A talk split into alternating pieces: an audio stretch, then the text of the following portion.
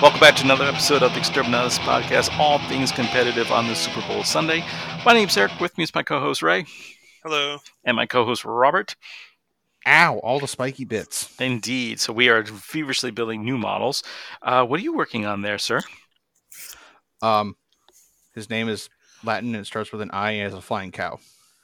Indeed. He's not a Sanchez, and uh, very excited. So, yeah, I never would expect you to be a World Eaters player now, but um, like you said, you, you see Angron, I, I must have that model. Well, I remember when I joined this hobby, and when I was looking at Chaos Space Marines, I literally looked at, what do these guys do? They sneeze on people. That's gross. What are these guys? They're bags of dust? Okay. Those guys are just pretty and weird. What about the red ones?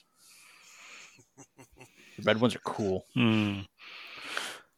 So for me, I had a bit of a flashback, and Ray, you're going to make fun of me uh, for this, but they have the, uh, what, fifty years of Warhammer going on right now, and they showed a picture of the original Chaos Renegade model, and th- that is exactly the model I saw, and I went, what is this game? I must have that model. And it's probably why I'm kind of like, yeah, Chaos Space Marines are still pretty cool, but there's something missing, and I'm looking at the design, the fact that the plasma gun is actually part of his arm. It's like, that's what's missing. There's the look has definitely changed, and um, so yeah, that's I do like the new Chosen model. So, I'm, but I think that's because I really want to play a highly elite army. It's probably not the most competitive thing in the world, but it was one of those. Yeah, I like these guys a lot. I mean, you you go ahead, Ray. Sorry, I just think it's time for you, Eric, to rejoin us in playing in Chaos. Well, true. I I got the big stompy robots covered. I still have all my demons, so I may do that. I don't know yet. I'm still... Do it. Nah, I still got my Drukhari. I still love them very much, and uh, there's reason now to really be faction-focused. Uh, so there's one thing, we'll talk about that in a little bit as our main story for today. And But on the other hand, I've been uh, intrigued by a Craft World list that I'm going like, ooh, it's portable, it has big stompy robots, and it might be Eric-proof, which is the problem with my current Drukhari list. It's very, um, it plays into all my shortcomings as a player. I thought you were going to say it's impossible to forget anything. Well, that too. It is only like seven units, but yeah. But then you're going to forget that you can fire and fade something, or battle focus something else. Or that it's not actually this thing, and it's a really a dinosaur. Wait, well, actually, no, that's what they are anyway. Five of the models do not have fire and fade, so I'm, I'm or battle focus rather. I'm okay. Excuse me. Well, well let, let's start with this. Does this army include any planes, any aircraft? It does not, but it was tempted. What ab- okay, well, what about the uh, Webway gate? No, so I'm a little disappointed with the Webway gate after spending like half a liver trying to get, acquire one. And it did serve me really well in uh, Nephilim. Oh, the new, uh, it's one of the downsides. It really has no purpose um, in the new uh, Arcs of Omen. It's it's the biggest thing I took it for was getting half half off uh, when you put things in reserve. Now that you can put things in reserve for free, there's just way too many things on the board that can screen out twelve inches, no reserve. So it gets blocked real easy. Okay. Yeah, I never thought about it that way because of the fact that you have to deploy in like a weird almond shape between both of the gates and stuff. So yeah, yeah, three within six inches of the, the gates, which isn't that big of a spot. And uh, so you, the whole idea of vomiting thousands of models, like because back in my old days when I played Necrons, that was one of my favorites. I ran um, two monoliths, and I would deep strike them down, and because usually in those times uh, terrain was pretty scarce.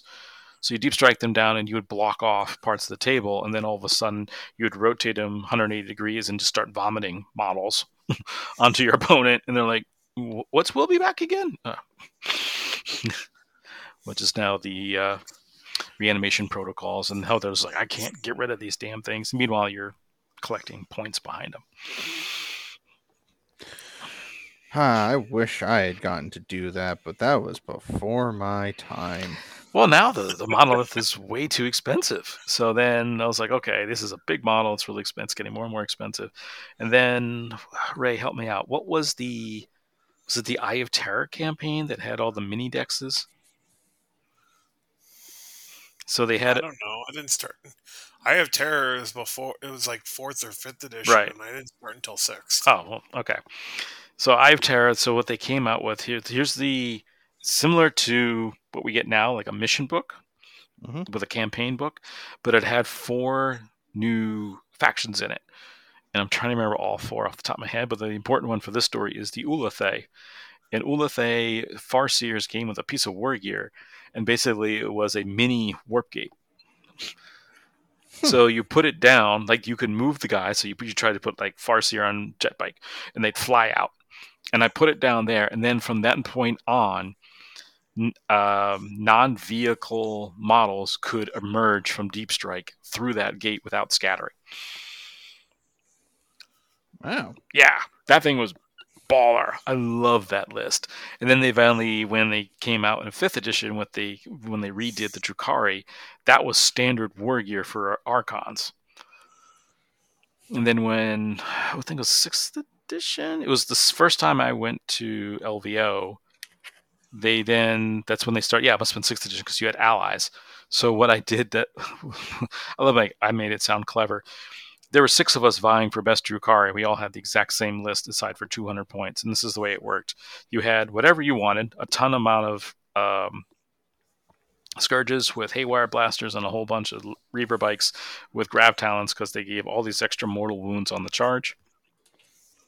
But you had an Archon with a unit of Wraithguard because you could put them anywhere on the table. And then back then, Wraithguard had D weapons. So as long as they wounded, they were picking up models.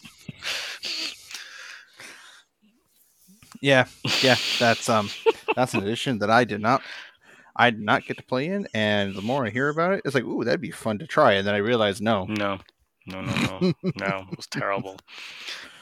I actually lost a game to the Knights. It was hilarious. The guys came down. All right, I'm gonna blow up this Knight, and I'm gonna learn not to split my shots. And so, sure enough, I blew up one of his big Knights. Awesome. And back then, you had the roll to scatter to see which way the Knight fell, like a giant. He falls. And in. The Knight fell on top of you, didn't it? No, he fell into the other Knight, killed that uh, Knight, and then that Knight fell into my guys. So I'm like, oh, that kind of sucked.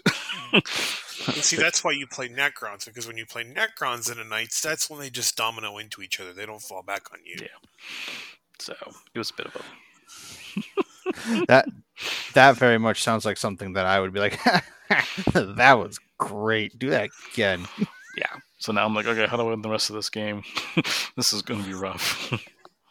But anyway, those days are gone, thank God. So um, yeah. So trying to figure out what I'm going to play. Um, most likely leaning stay on my Drukhari. Robert, you sound like you're sticking with Knights. Yep, I am staying with big Chaos Knights. I think the only thing that could make me change now from a fully painted army that I worked so hard to finish before L V O would be if tenth edition comes out and literally tells my Knights, hey, we're not friendly to you anymore. You can go away now. Ray, what are you thinking for this season? Well, honestly, there's a lot of variables that are going to come into effect. Never mind the fact that I almost never get games in right now. Um, I'm also packing because my wife and I are looking for a bigger place to live in. So, basically, none of, oh, like, one army is here. The rest are, well, they're at your house. By the way, I'm having a tag sale this weekend. Anyone interested? Come on. No, I'm just kidding. Eric, how did you suddenly make five hundred dollars in a weekend? Uh, K R multi-case boxes. But no, it's I, I'm definitely collecting World Eaters as just a this is an army that I knew I would own eventually. And I already have a paint scheme in my head for them, and I hope I can do it. Because it's going to be fun to paint it, even though I hate painting white. Ooh, good luck. Are you going for the old uh, thirty K colors? thirty K colors morphing into their current brass and red. Like, are you going for a fade? Yep, a fade from red to white. Might I suggest you go the opposite direction when it comes to actually painting it? I mean, I'll figure it out. I need to have the army first. Wow, that's going to be a tough one. Good luck to you, sir. Oh, I'm going to cry so much painting white. It's going to suck. Oh, no, I think the real complaining will come once you start doing all the uh, the trim. Trust me, I already know that about Chaos Knights. Don't remind me. It doesn't exist. It's going to paint itself.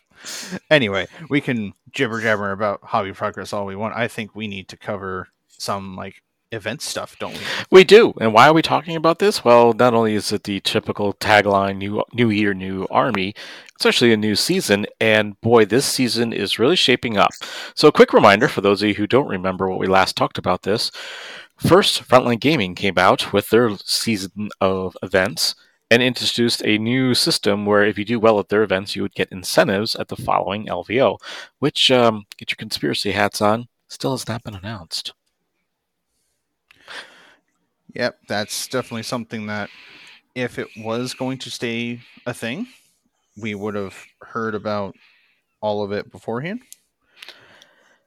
And I haven't hide, I haven't heard anything about it, even though I'm going to Rocky Mountain next month. So...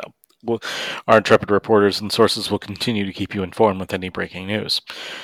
Shortly thereafter that announcement, I believe it was December, uh, January sixth was the exact date, uh, Warhammer Events announced the W C W that Robert coined here first, and they took from us, uh, the World Championship of Warhammer, announced that they'd be doing a series of events, including three Warhammer events, the finals being in Atlanta towards the end of the year, and, and mentioned there'll be some other qualifying events. So if you're a T O, you are encouraged to apply and get your event on the docket as being a qualifying event. Well, announced this week, those qualifying events have been announced. So we would like to talk to you about these events. So we have several listeners here in the United States. We have a big bunch of listeners in Canada, and we also want to thank all our listeners in U K and England. And uh, so let's go over those events in those particular areas. And for the two guys that listen to us in Argentina, May twenty-seventh, the G T C B Ontario will be a quill team event. Good luck to you. So I know there's actually a, a one of the events is actually already happening this weekend. It is the Stud or Snotling. The Stud or Snotling I have not been to before because obviously in Canada I haven't left the country like ever. But Scary is actually attending that one. Yes, he is. So that would be your first event uh, scheduled this weekend. Do you want to read the rest of the Canadian uh, events for us, Robert? Yep, I'm going to rapid fire these, so give me a second to breathe, and we're going to go. We have the Barry Bash, Lake Grand Clash, Canadian Tabletop Championship, Warhammer forty K Championship Open, Alberta Classic, Toronto Gaming Expo, Capital Clash, Canhammer Team Tournament, Capital City Bloodbath, Montreal G T, Halfway to Saint Patrick's Day, Minis and Mayhem, Goonhammer Open Canada, and Kippers Melee. So, great list. Yeah, a lot of big events in those particular areas. Interesting enough, um, May twenty-seventh might be the last event for Arcs of Omen, July twenty-fifth, so you've got a full month of June to get yourself acclimated to what could be a new mission pack, might be a new edition. We don't know yet for sure, but uh, Toronto Gaming Expo will be a very interesting first event, and then the Tur- Capital Clash might be your first Canadian event with the new rules. Yeah, that is definitely a thought when you when we're reading through this to keep in mind that about halfway through, it could potentially change to something else. Yeah. Ray, you want to read off the United Kingdom events? Yeah. So we've got the Beachhead Brawl, the Southampton G T, King of the North, Shade Glass Games, uh, Manchester G T, Broken Realms and Minis, London Open. I think that's an important one. Warhammer Fest. No.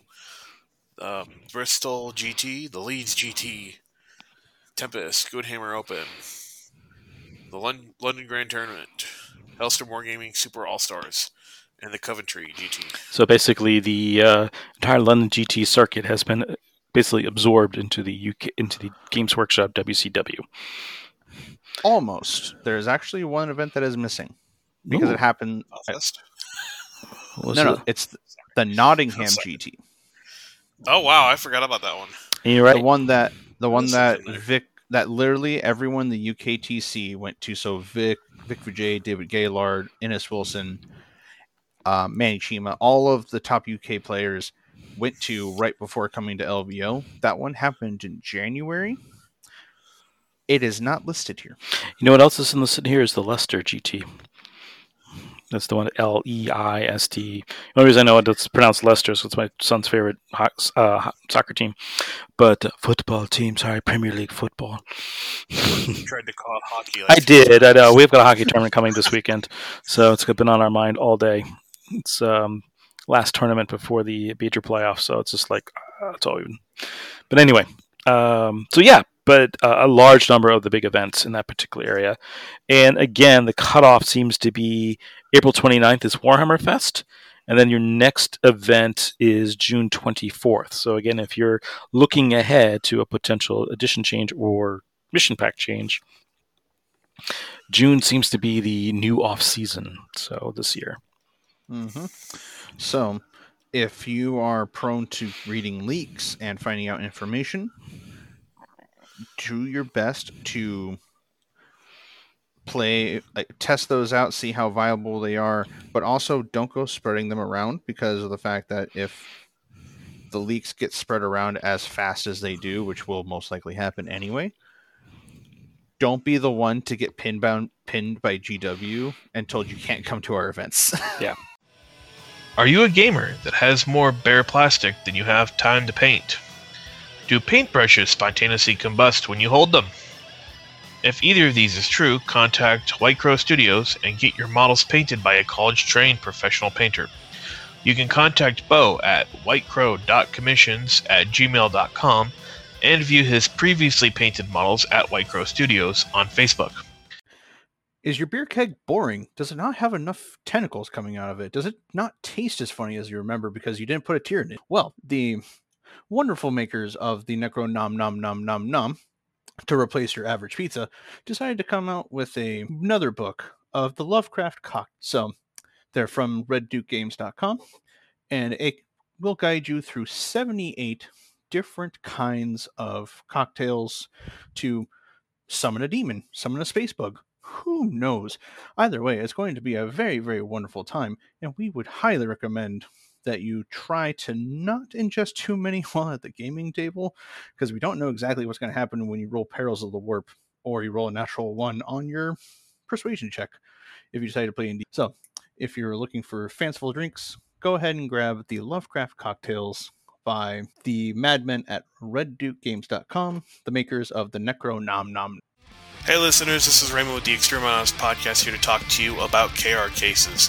If you're like me, and you're constantly looking for that better way to store your uh, armies, then look no further than K R cases. That's right, this is the foam company known for their soft blue foam in the cardboard cases. They're a great way to mix and match whenever you're heading out for that next tournament.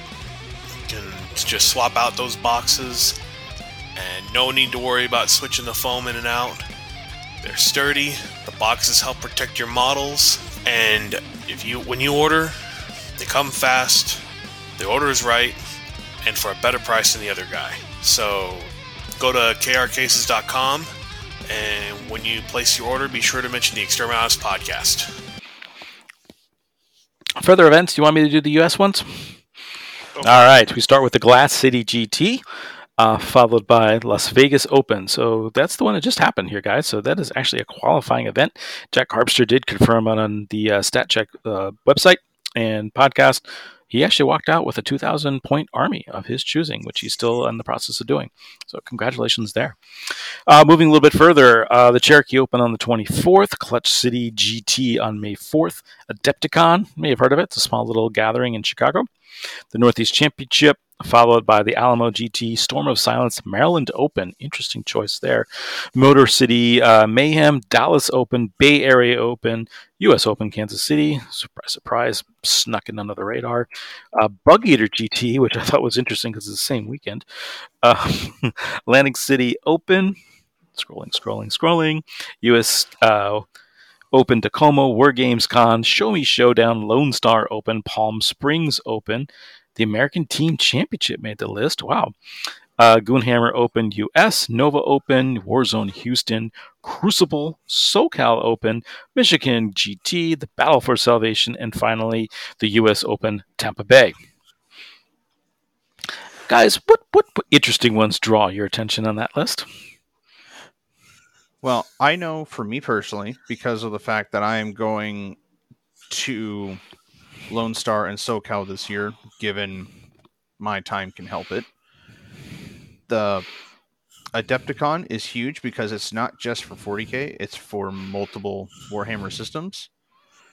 The the Cherokee Open, it is literally in less than two weeks, is going to be a big deal. Um, the Dallas Open, that one is always a big event. I've been to that one twice. It is a great time of eight games over three days. Drink water and sleep. So once again, the breakdown, the Bay Area Open, May twenty-seventh. And then your next event would be the U S Open Kansas City on June second, followed then by uh, Bug Eater G T on the twenty-fourth. So if there is the rumored edition change, it might be the weekend of the U S Open. Be curious to see how they would handle those rules if you're playing uh, Arcs of Omen, or if you're playing the new mission pack or the new edition that particular weekend.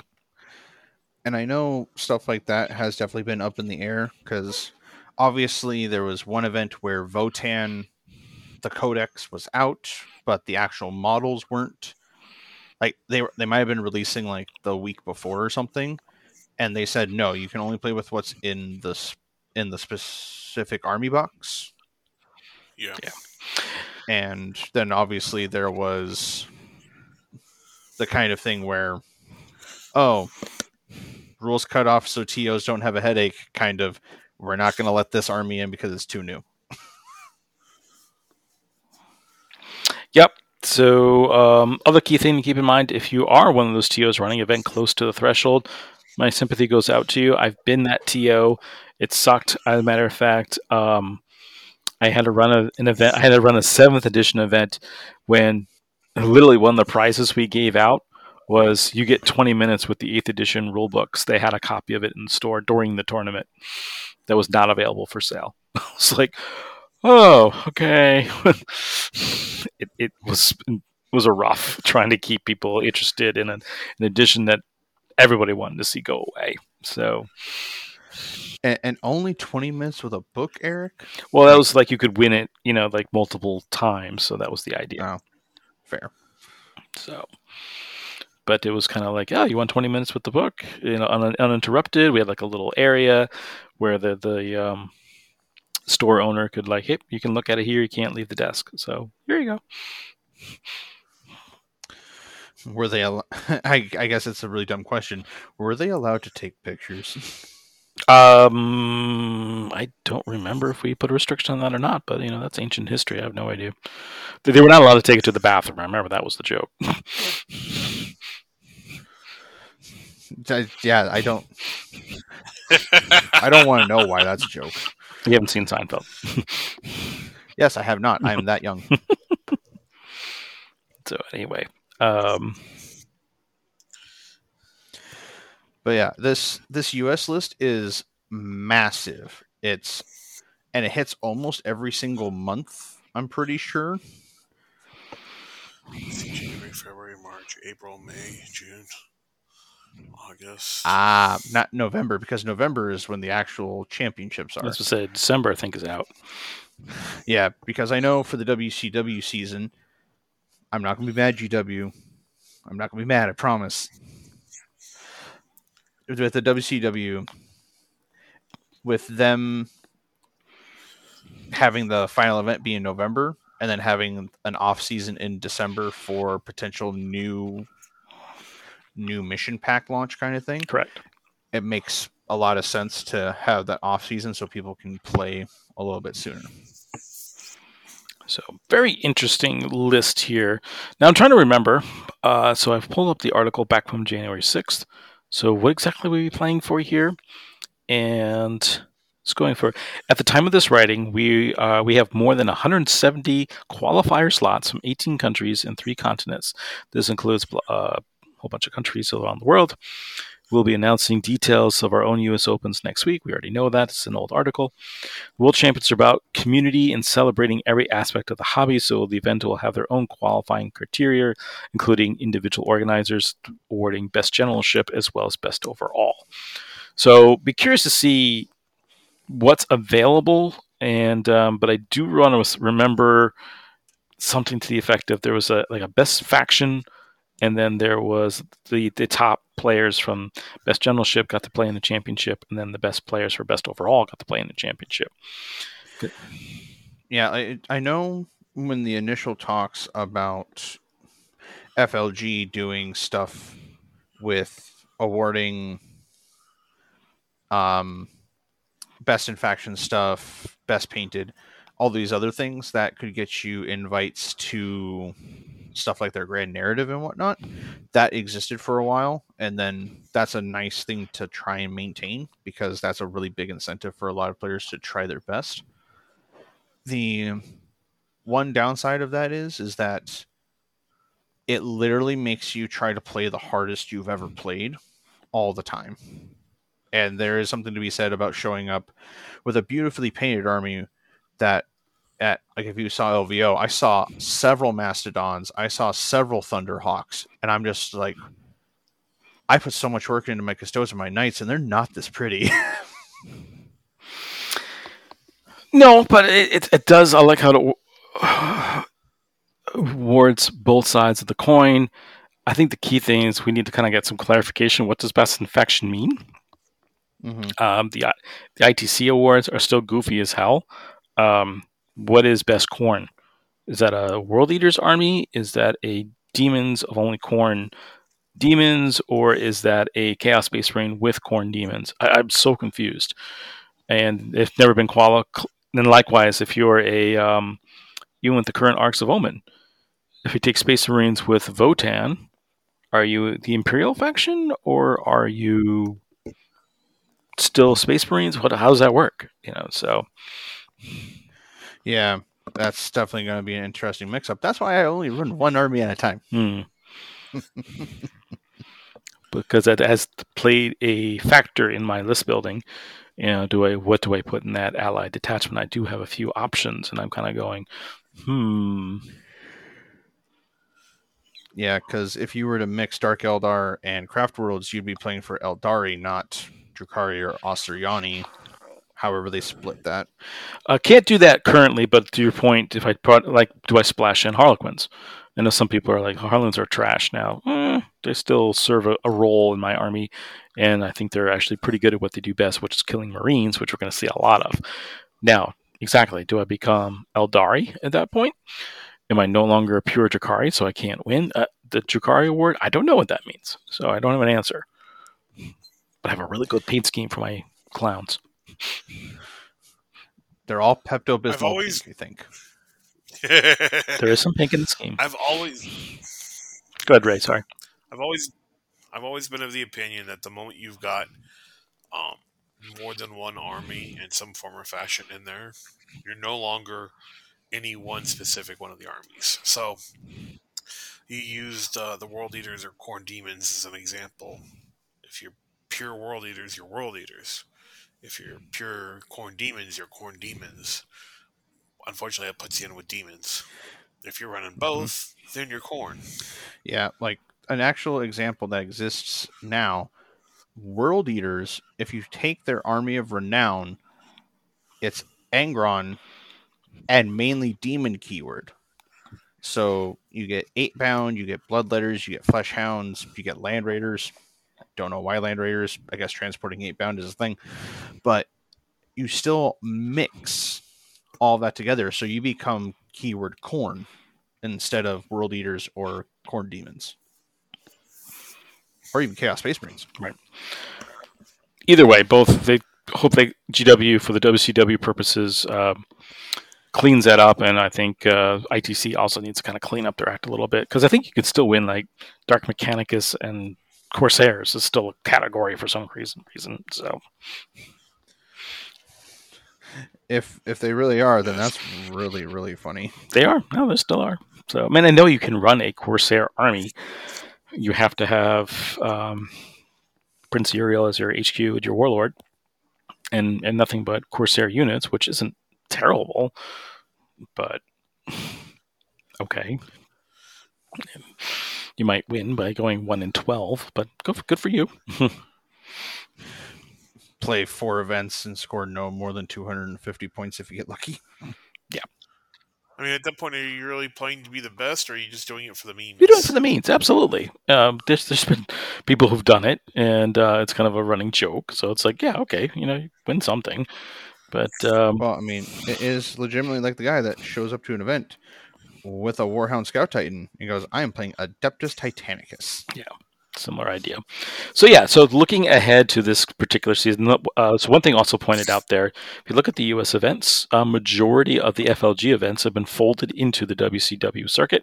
So it is actually a unified circuit. So all those who had uh, tinfoil hats last time and conspiracy theories that we'll have two competing events, um, no, actually it looks like they're all part of the same group. Mm-hmm.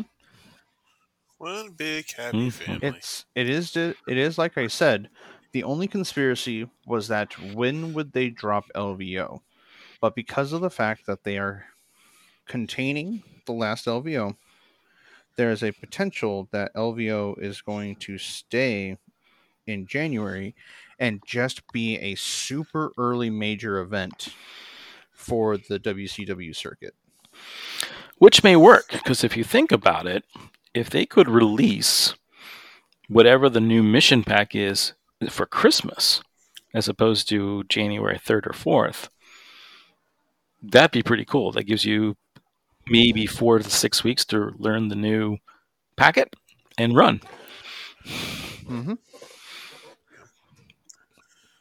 So, which would solve a lot of issues that players would have with, oh, but Arcs of Omen literally came out at this point, and we have a month cutoff for for this. Like, why don't want and all the other shenanigans? Like, I don't think anyone has the capability outside of people on completely Warhammer focused teams where they get to play twenty-four hours a day and seven days a week, given that they sleep, of Warhammer, where they get to play the new missions and have several hundreds hours of games within like the first week of the book releasing. Sure.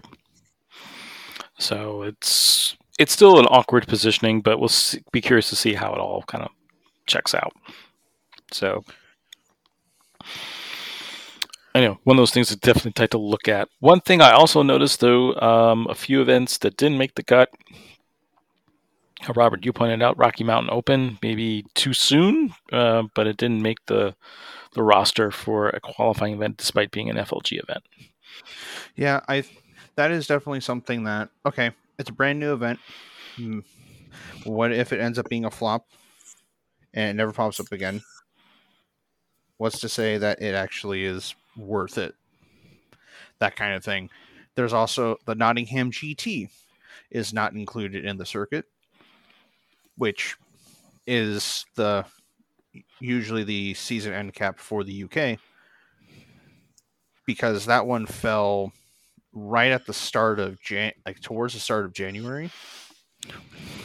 So maybe it missed out on this year, but it'll probably, well, last season, but it'll probably be included for the,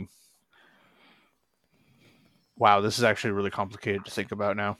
Because it's twenty twenty-three season into twenty twenty-four. But you also have L V O. Okay, so it's probably going to be in twenty twenty-four. Right. Uh, there, got it. A couple other events, long-standing, kind of sad to see them go, but uh, Flying Monkey Con and uh, Renegade Open did not make the cut. Uh, sad to see that happen. Uh, there's a few others, you know, as we probably go through it, I'm like, oh yeah, I remember that event. Uh, some of these other countries only getting, you know, we were pretty fortunate. Uh, we're getting so many here in the U S. Canada got quite a few. U K's got quite a few. Vietnam, for example, got one event. Feel bad for mm-hmm. you guys. So um, some of the countries there, I kind of feel bad. Even uh, some of the big powerhouse Warhammer communities like Germany, I think they only got like ten events. So I was like, wow, all right. So maybe, I mean, I know people think, oh, Europe's close. It's still a a, a a big deal to have to travel cross country to to another country to get to some of these events. So yeah, and Germany got five because one of them is the German national ranking system, which says it's annual. So it looks like that one might be forever on the roster. Yeah, if I remember, what that's basically their W T C qualification round. So if I remember that correctly, I would not know. But um, oh, that's my cousin. But anyway, um, a very interesting pattern in seeing how this is all shaping up. So curious to see as this all plays out. Uh, also playing out of the who the top. The next thing also looking at is, all right, I T C standings. I I mean, I'm assuming we're, the point system isn't going away, even though you're really fighting for qualifying spots for the W C W.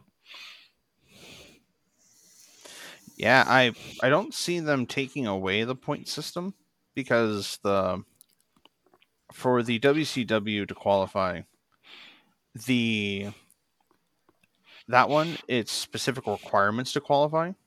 For the I T C, this is the overall ranking system for us personally. And I know there's been talk about switching to like E L O-based systems and everything else to try and quantify actual player skill. But sometimes that's just not going to work.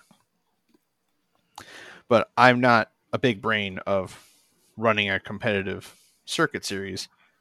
So yeah, I can't make any heads or tails of that. I'm perfectly fine playing at events, going three and three, four and two. I would like to go five and one at an event this year. And being high up in the I T C points. But that just takes practice. Yeah.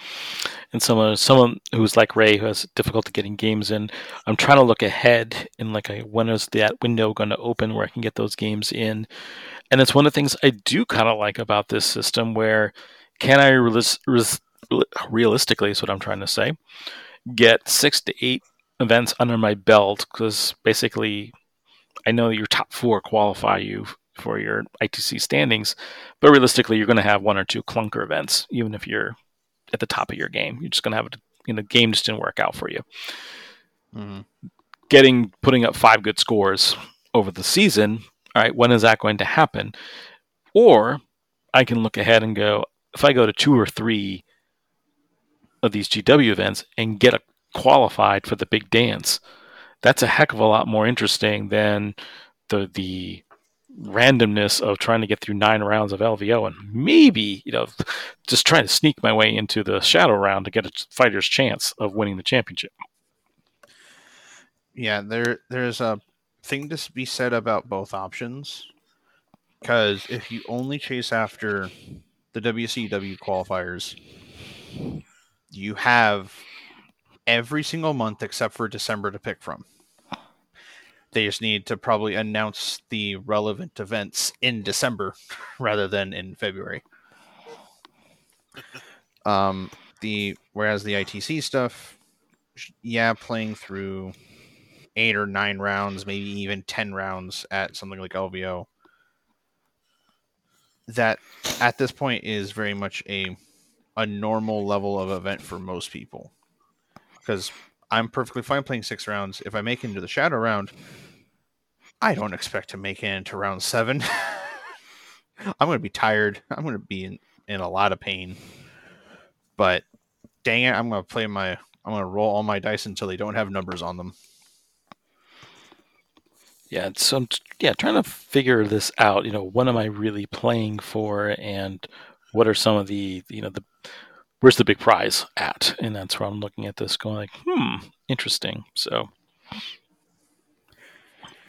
yeah, we will definitely have to see, because I'm expecting them to have a whole bunch of other prize support attached to these qualifying events rather than just a, hey, you got to come play in Atlanta.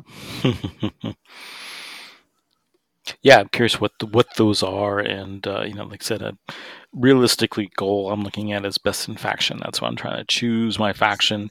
And especially you know, down the road, let's say the rumors are true. They're pretty much leaning towards this tenth edition reboot. That means everything gets reboot on a new playing surface, even playing surface, come June. So that June through November, you and every other faction is actually on an even playing field. So that might be a, a neat way to look at the game, and this is my chance to jump ahead. Yeah, that could be a way to look at it. The another thing would be something like, let's say you didn't want to worry about playing in the rest of Arcs of Omen because of the fact that it's attached to a narrative series. Well, you go to tenth edition, tenth edition just started. You have roughly like a three-year estimation of getting to play in tenth edition. So you could just start in the last half of the season and play only one edition at a time. Well, this edition's far from being over, so let's get into this weekend's uh, activity. Uh, Stud or Snotling was one of the big events up north in the great land of Canada. Uh, this was a again, Arcs of Omen event, and um, quite large, large indeed. And I want to say they were in Toronto. I just want to make sure they were... But it was the Grand Gulf Banquet and Event Center is where they actually held it. So let's take a look at their top five players. One momento, you are faster than me. I'm an ogre. I am frightened by your ways. Now, just looking at this list, you could go all the way down to the top twenty and still recognize some top players in here. So while he's looking for that, uh, some names of note to keep in mind. Um, you've got Devin Swan. He's a W T C member. He went five and one, and still only finished twelfth place with Astra Militarum. As far as I understand, they are playing with the uh, new rules. Eighth place, Brenton Weiss with Tau came in eighth, also going five and one. Jeremy Atkinson came in in sixth with Dark Angels, also going five and one. Yep, and I officially have it up now. So, in fifth place we have Vincent Koopmas, Koopmans. I almost said Koopas. That was. I'm sorry, Vincent. Also playing Dark Angels, and holy jolly golly gee willikers, everybody. That that score number is nuts. Just a sixty-seven is the lowest score. That's nuts. Anyway. Diago Pita of Stud or Scrub playing Votan, only dropping his game in round six. And then a couple of familiar names. We got T J Lanigan with his Demons, again dropping his game in round six. And then we have Thomas Ogden going undefeated to take second place. And then Sam Procopio also going undefeated and squeaking out by a, a decent margin above Thomas Ogden, because Thomas had an eighty-two and an eighty-five, whereas Sam had no less than a ninety-three with his apparently no list, but I mean, he has to have a list. What was he playing? He was playing Blood Angels. So riding high after uh, L V O. Yep, that, that's a lot of Sanguinary Guard. Yeah, we got five, eleven, eighteen Sanguinary Guard. That is still... I mean, I know they were like ridiculously powerful in the uh, um, Armor Contempt days. They're still powerful as heck, though. Yeah, and also counting... Because Free War Gear, one, two, three, four, five, six, seven, eight, nine, ten, eleven, twelve, thirteen, fourteen, fifteen, sixteen, seventeen, every single one of them was rocking an Inferno pistol. Holy cow. I forgot about that. They made those free? I know they made a lot of War Gear free, but I can't believe they made that free. Yeah, these bricks of Sanguinary Guard are two ten, one eighty, and one fifty respectively. Ooh, okay. Yeah, there's a lot of them. That's a bit concerning. Okay. But the main thing that I kind of figured that would happen is we're starting to now see the mainstay again of the basic troops that you take are three units of infiltrators. because he has exactly three. They all have the Helix Gauntlet, and they all have they're all basically bare bones from what I can tell, with just a hundred points for the entire unit. Well, they do a lot for those few points because they they make it where uh, enemy units can't get within twelve. Um, they, yeah, you know, they, they... de-striking and such, uh, and then that Helix Gauntlet says uh, the first. The first one you um, take is ignored, yeah. Yeah. So I do like that mechanic, though. I, I think I'm mm-hmm. not sure if I like that better than Feel No Pain, but it's it's a neat thing. So it takes away the roll of dice, which right. saves time, and also it's a neat interaction rule. Like let's let's take World Eaters for instance. Let's say they had a blood tithe for like five that says you pay you pay five. And all of your troop units or something like that get to ignore the first failed wound that they take because they're just so angry. Like that kind of specific thing. Not army-wide like some of the buffs are, but then at that point, it would be five blood tithe points that you wouldn't use for anything else. Or would use on something else, I guess. Phrasing it differently. But it's it's one of those things that I think that rule should actually pop up more often. Because it would give, it would force people to use things not optimally or not just throwing volumes of dice at people. Hmm, interesting. Again, I'm biased because I have a guy that shoots only seven shots in total, and if you ignore the first failed wound, well, I'm going to be mad about it. Yeah, I've got it on my um... special racks there. I forgot what they're called. Moxalites or something like that. But generally when they get shot at, it's just like, take uh, seventy-three wounds. I'm like, well, the first one doesn't do any damage. They do the other seventy-one. Hold on. You know you're out of your. You know you're one foot out the door in a faction when an arm, a unit that you bring a lot. You can't remember. Yeah, the name well, of it. Yeah. Whatever. It's not a unit I use that often, and it's not in my new list either. So. Exactly. Yeah, I'm taking full I mean, advantage of the Arcs of Omen. No troop tax? Excellent. Yeah, it is. It is nice to see that Blood Angels, as one note as this list kind of is, it is exactly what the army does, because it he doesn't just have the Sanguinary Guard. He also has two units of just assault squads. I, they're one's one hundred eight and the other one's ninety points, but this army is literally going to fly down your throat, and there's nothing you can do about it. Yeah, it's um, it's interesting there. So these kind of one note armies, but on the other hand, it's like, well, can you stop that one note? Whereas I'm actually curious, what is Thomas playing now? Hmm. So, so he's still playing Tau. From pulling up his list, he has Anva, he has the Crisis Commander, he has Shadow Sun, he has Longstrike, so all the big name characters that you're used to seeing. It's a lot of characters. Holy cow. Yeah, one, two, three, four. That's, yeah, that is a lot for Tau. That's, that's scary. It's not for any army. And no troops. And his Arcs of Omen choice for compulsory was heavy supports, and it's one, two, three Riptides, and then a brick of Crisis Battlesuits, and then another minimum squad of Crisis Battlesuits with ion plasma and target locks and burst cannons. Hmm. Them Riptides must do some work. Well, you know, it's an interesting model because it's. It does have a lot of big guns on it, and it takes up a ton of space, so it's also a good board presence model.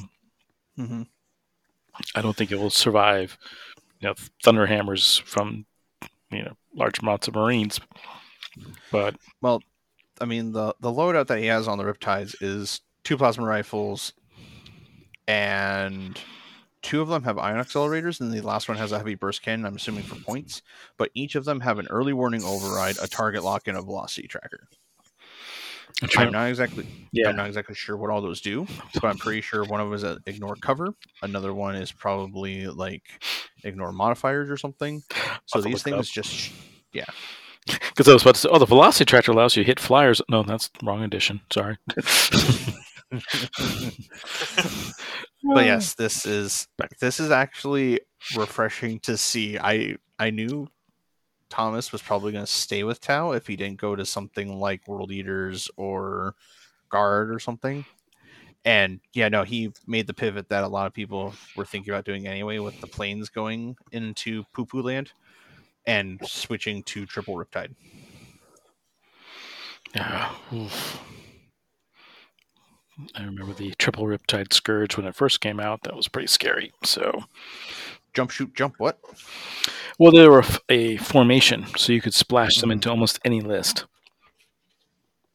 So, for example, I had to play a Harlequin player with three Riptides.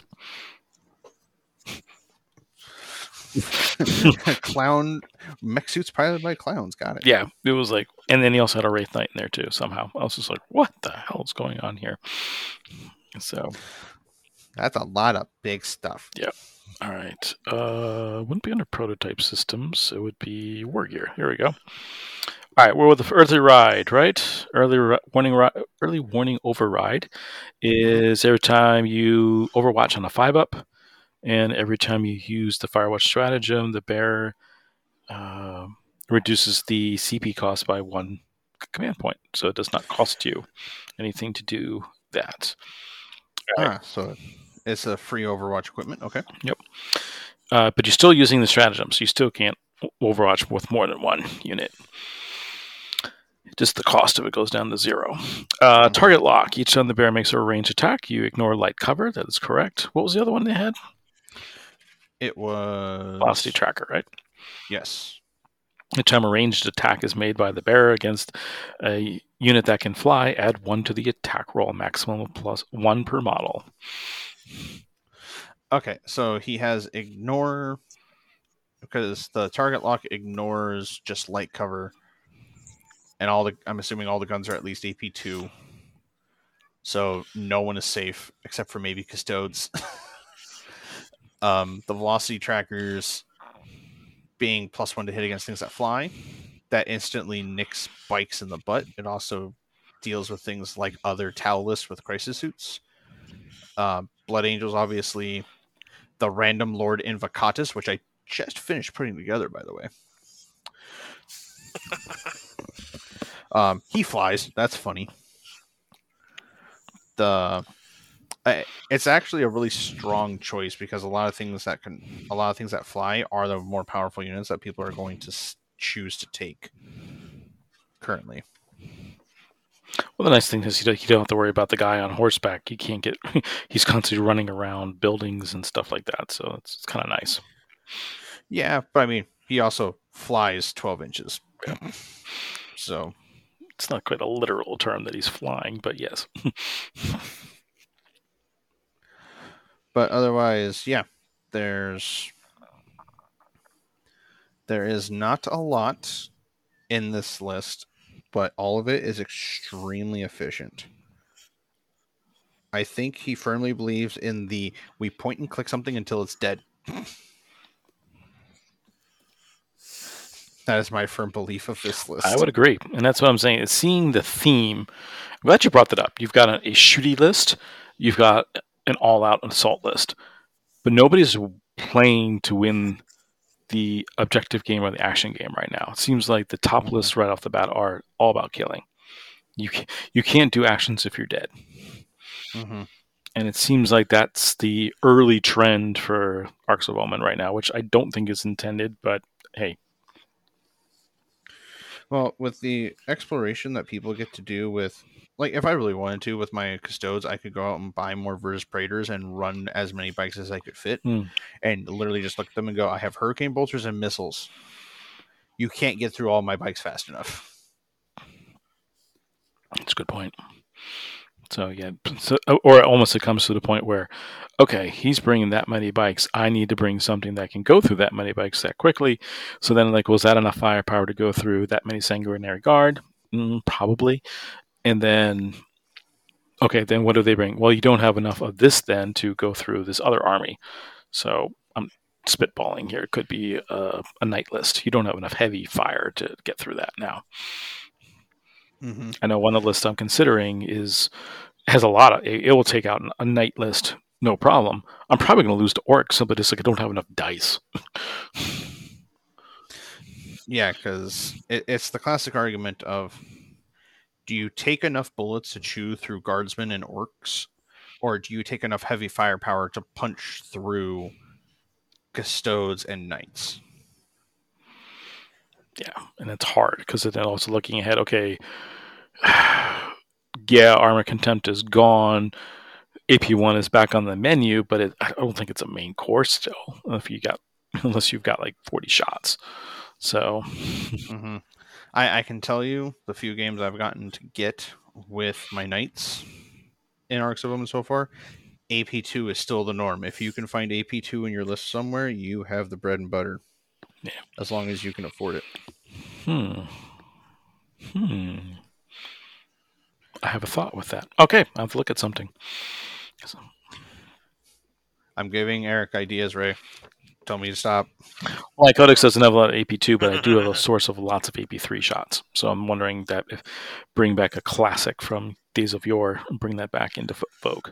So I'm a, uh, I don't know, I, Eric. I think it might be time you start considering an army that has access. Well, I have a fair amount of that, but again, it goes back to the lots of one shot. You know, so yeah, it's A P four and it's strength eight and all that, but it's only one shot, and um. And that comes in, okay, I can can I take out a armiger handily? Yes. Can I take out ten, ten guardsmen? Ooh, well, I have other tools for that, I guess. So it becomes that balance game. What do you have enough of? Mm-hmm. Yep, that is definitely the fine line that we always cross in list building and everything else. That how do we deal with everything all at once? And there's no way you can deal with everything all at once. Unless, you know, you literally cheat and say everything has a fifteen Stormbolters and also Dark Lances.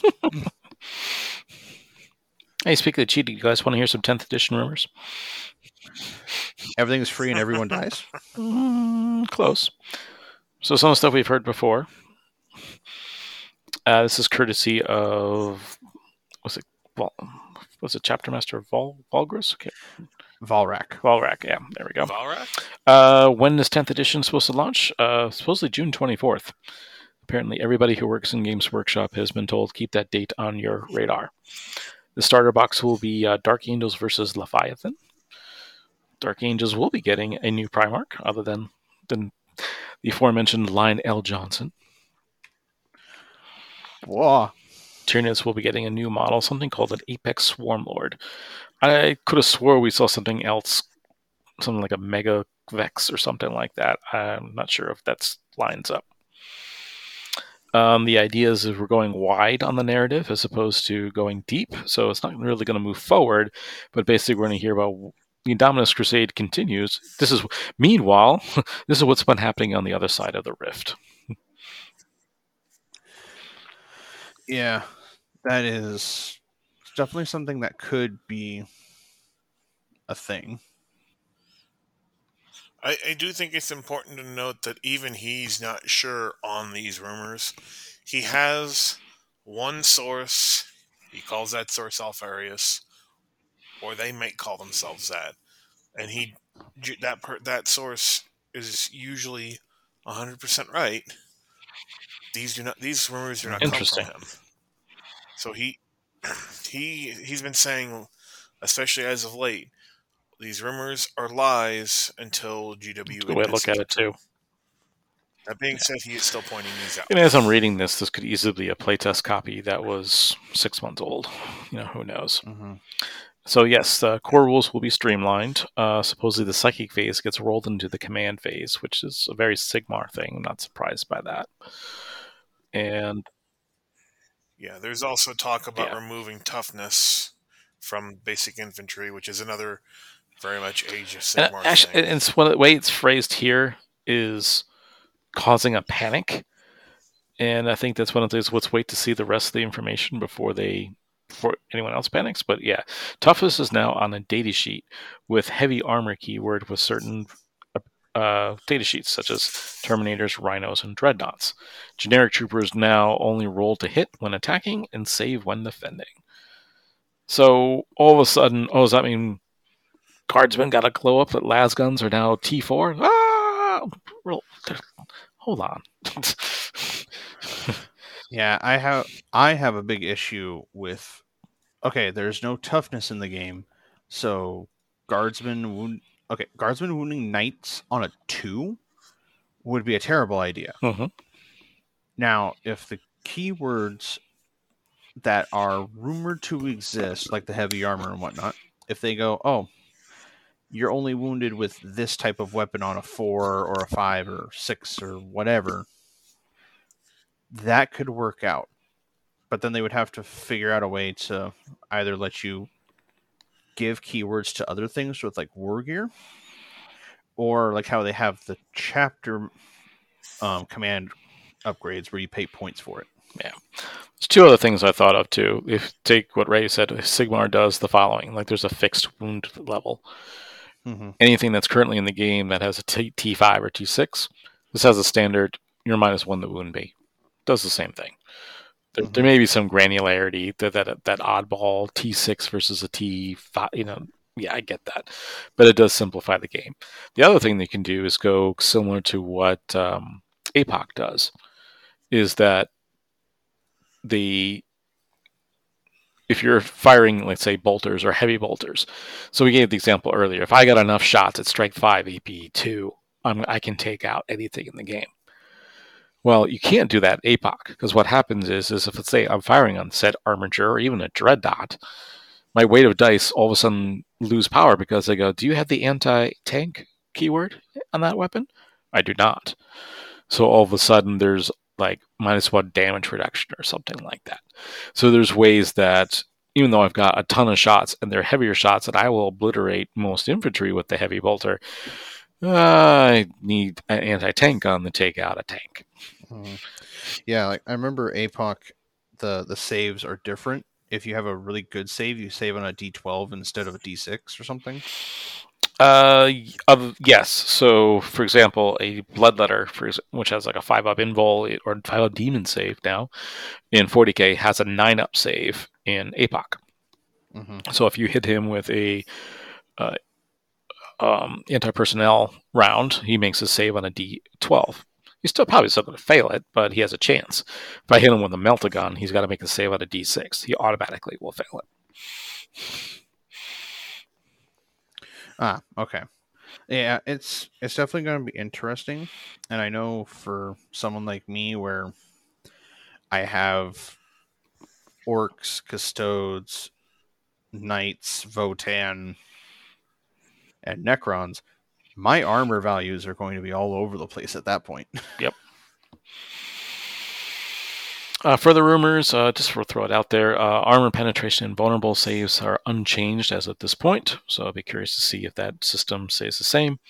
Uh, Crusade has been simplified and behaves closer to Age of Sigmar's Path to Glory. I don't know that, but I do know um, people who do play Crusade is a ton of bookkeeping. It's a lot of fun, but oh my god, mm-hmm. it's like it's a game in yeah. itself. yeah, I I ran a Crusade thing at a local shop here. And I felt really bad because it I was able to chew all of it with my with my knights, and I by the end of week three I was up to something like forty-five power level or something.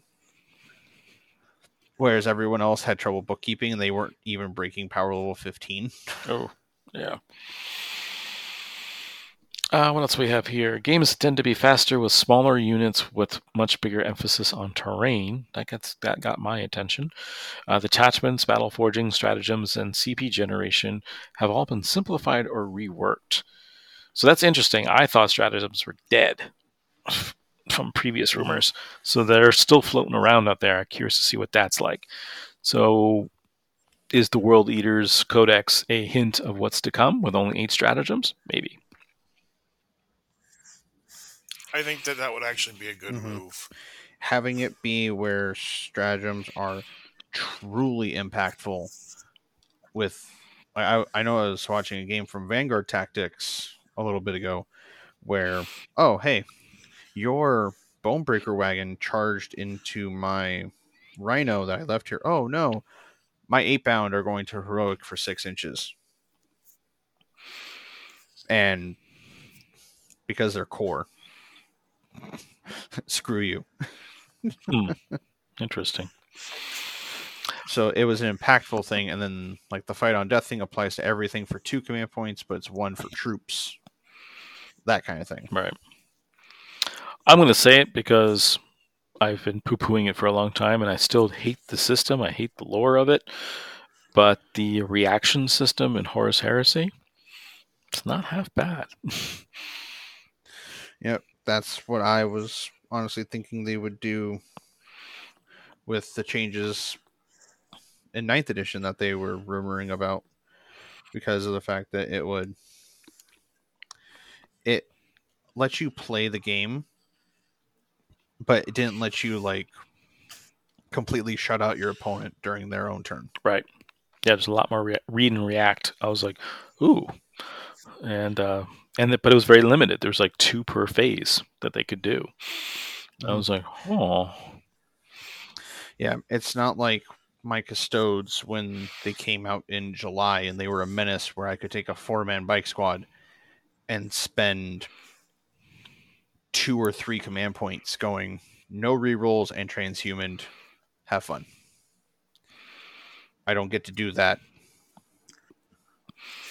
But I am, here's another example. It's taking your Custodes would be a, like one of the st- uh, reactions is, okay, I'm I'm going to line up for a charge. So in my move-in phase, I'm going to be one point one inches away. Obviously in rapid fire range, and you know I'm not going to fail my charge. You go, keep smiling, jerk, and then I actually consolidate into you, and now we're already in assault before you shoot. Well, like the World Eaters in Heresy, for instance, them and the Imperial Fists, and I think the Space Wolves, their reactions all legitimately have you perform a charge against a unit after it shot at you or something else. Yeah. That makes it much more reactive. And there's another one where you can also, yeah, shoot if shoot if you get shot at is another one. So I was like, okay, this this could be rather interesting. Um, because a lot of times is, you know, you can shoot with impunity because without impunity because you just sit back and like, I'm in cover. If I blow you up before you shoot back, I'm okay. Nope, I get to react fire. Mm-hmm. Yep, and in a F A Q for specifically that reaction that existed, your opponent declares the target at the unit. That's when you declare your reaction. You immediately resolve all of their shooting before any models are removed. Yeah, that's another thing they do in A P O C, by the way. You don't roll any of your saves until the morale phase. Mm-hmm. So everything's still on the table, still everything still gets to act, but then all of a sudden you're rolling all these saves and things get goes off, you know, gets pulled off the table and in droves. Mm-hmm. But you get to play with your toys. Yep. One last uh, rumor. I thought I'm still this. This one actually kind of checks out a little bit. Along with the start box, there'll be a new series of terrain intended to scale from small to medium to large scale games. Because one of the things I've I've played a few one thousand point games, if you use your tournament terrain, it gets crowded really fast. Mm-hmm. But it's interesting. Good luck trying to find G W terrain that was made less than six months, uh, more than six months ago. It's gone from the site. That's why I was I'm planning on investing in F L G terrain because of the fact that it it's going to be pretty standard for two thousand point games, and it's wood. You can find a lot of it, or at least I hope so. Hope so. So anyway, so those are some of the, the key ones there uh, for you hobby guys. By the way, there's a um, a new line of texture paints. Uh, they're retiring the current texture paints and replaced with new products using new materials um, intended to be like a contrast style basing system. So I'm like, oh, okay. Yeah, be interesting what that's all about. Uh, the rest of the rumors are pretty wild out there. Um, Space Marine Codex uh, chapter, the supplements are going away. They're going to be a whole new way of explaining them. They didn't get to a lot of details. Second wave of Votan models. Oh, that's not surprising at all. But uh, new codexes, I expect uh, Dark Mechanicus and a new Xenos race to come out in the new edition. I'm sorry, I don't believe a word of that. Dark Mechanicus? Eh, maybe because of Vashtor. But that's only if Vashtor actually ascends to, you know, being like a full-fledged demon prince, because he's not actually a demon prince yet. Well, no, he's. It's not that he's not a demon prince. It's he, because the whole idea of a demon prince is basically that they they were mortals. He's a demon. He's just not a god. True. I don't believe it. I, let's go with. I would see Dark Mechanicus being kind of lumped into the Chaos Space Marine Codex, much like Inari was lumped into the Eldari Codex. Uh, it, it depends on what they do. I mean, there was a time we never thought we'd see, you know, Admech, and then boom, we've got it now. Now the question is, is can they do something without it just feeling like, you know, yeah, Admech's spiky cousin? That's for another Xenos race. Oh, I know. Hard. Hard for me to believe that. They got, they're going to have to come up with something real creative for that. Maybe. Honestly, I, I, yeah, I'd, I'd just rather see them like give more to the current armies rather than create another yeah. new faction. Wow! First off, you know, we've already got, what, twenty-four factions? And we just got a Xenos faction. Honestly, if if there's a new faction needed, it should go to Chaos. Because Chaos is, what, five different factions? Three, really.